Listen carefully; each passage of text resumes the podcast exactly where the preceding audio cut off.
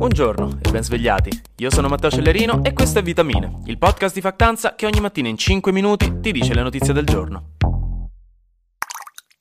Giorgia Meloni è in visita in Ungheria in visita in Ungheria a trovare il suo amico Viktor Orban, un leader considerato un pochino centatore e particolarmente di destra, ma storicamente alleato delle destre europee e anche di Fratelli d'Italia. Giorgia Meloni è andata in visita e in effetti una piccola novità c'è stata. Sembra che Orban sia riuscito finalmente a uscire dalla neutralità che lo aveva contraddistinto fino ad ora e a riconoscere quella in Ucraina come un'aggressione della Russia. Questo è quanto risulta dal comunicato congiunto uscito fuori dopo l'incontro tra i due. Hanno parlato anche di immigrazione, visto il nostro cocente problema a Lampedusa di questi giorni e Orban ha una posizione molto dura e precisa sull'argomento. Secondo lui bisogna chiudere tutto. Lui notoriamente chiude tutto nel suo paese, persino le tapparelle di casa per impedire l'arrivo dei migranti. E i due sono rimasti d'accordo sulla necessità di agire con rapidità e determinazione, soprattutto attraverso un deciso sostegno politico ed economico ai paesi d'origine. Testuali parole.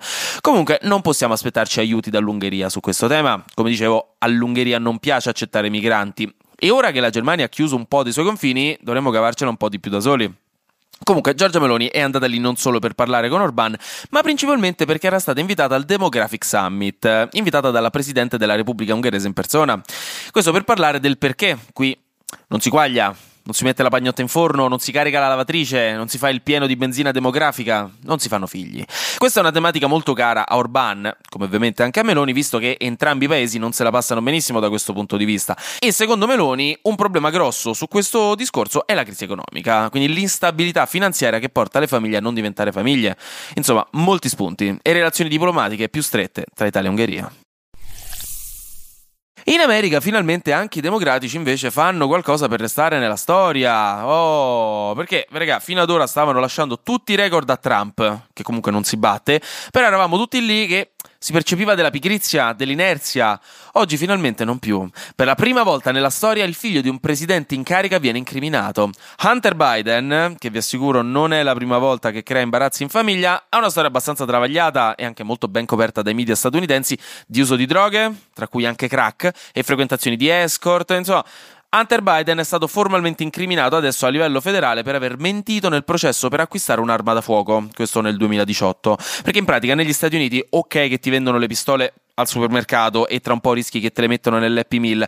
Però quando le cose si fanno per bene ci sono dei controlli da fare prima di dare una licenza o comunque di vendere le armi, tipo quelle domande che ti fanno all'aeroporto negli Stati Uniti quando arrivi. Questa non è una battuta, non so se l'avete mai visto, che letteralmente nei controlli sugli schermini ti fanno la domanda sei un terrorista o anche credo per, nella richiesta per, fare, per chiedere il visto, ti chiedono sei un terrorista?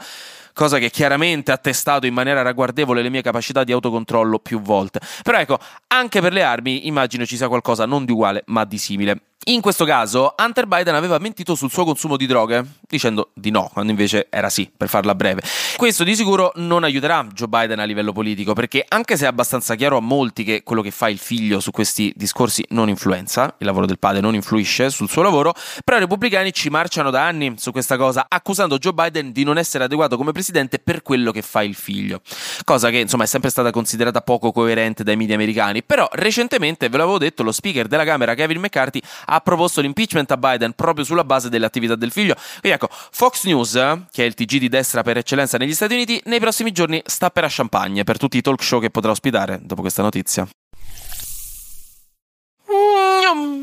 Flash News. Benjamin Netanyahu, che è il premier israeliano entrato nel vortice delle polemiche e delle proteste di piazza in questi mesi a causa di una contestatissima riforma della giustizia particolarmente accentratrice e da molti considerata antidemocratica, lunedì prossimo incontrerà Elon Musk, così a caso d'amblè, per parlare di come stia dilagando l'antisemitismo su Twitter, ora chiamato X, e di come risolvere questo problema. Chissà, magari parleranno anche di quello che sta succedendo in Palestina, così giusto per non dimenticarselo.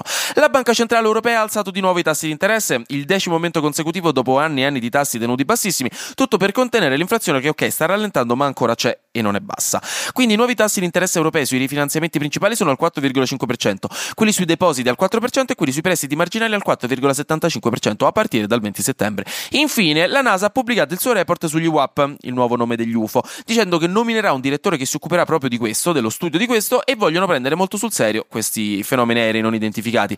Però per ora non c'è assolutamente nessuna prova che questi WAP siano extraterrestri, quindi bisogna cercare di ritornare dal sensazionalismo alla scienza, anche se i dati per ora sono pochi. E infine, uniamo l'utile al dilettevole oggi nella rubrica scientifica, perché sono usciti gli Ig Nobel. E gli Ig Nobel sono una cosa bellissima, raga. Non so se lo sapevate, ma sono come i Nobel, quindi premi scientifici in diversi campi del sapere, per le ricerche e le scoperte fatte dai ricercatori di tutto il mondo, però per quelle più stupide.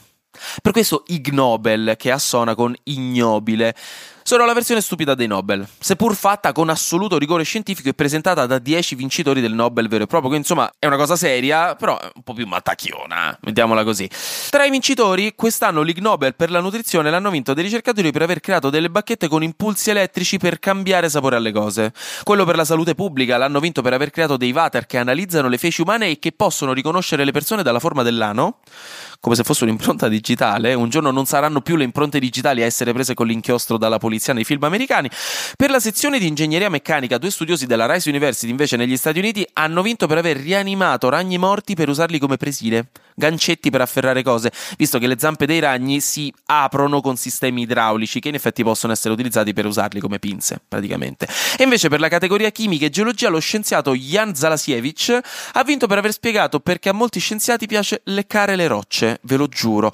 E la motivazione è che lo fanno per vedere meglio la superficie della roccia quando la guardano, perché bagnata rivela più cose. Quindi bellissimi, fondamentalmente bellissimi. Comunque, piccolissimo aggiornamento sul sondaggio leggerino che avevo messo ieri. Se preferivate Assassino sull'Oriente Express o sul Nilo, il 62% di voi preferisce l'Assassino sull'Oriente Express, il 17% l'Assassino sul Nilo. Eh, gli altri sono stati dei burloni e hanno segnato eh, le, le risposte che io avevo messo semplicemente come spiegazione di quello che stava succedendo, però vabbè, poi insomma, avete, se avete visto il sondaggio sapete cosa intendo. Quindi niente, Assassino sull'Ent Express vince. E per il resto, anche oggi, grazie per aver ascoltato Vitamine. Noi ci sentiamo lunedì, perché sarà successo di sicuro qualcosa di nuovo e io avrò ancora qualcos'altro da dirvi. Buona giornata e godetevi il weekend.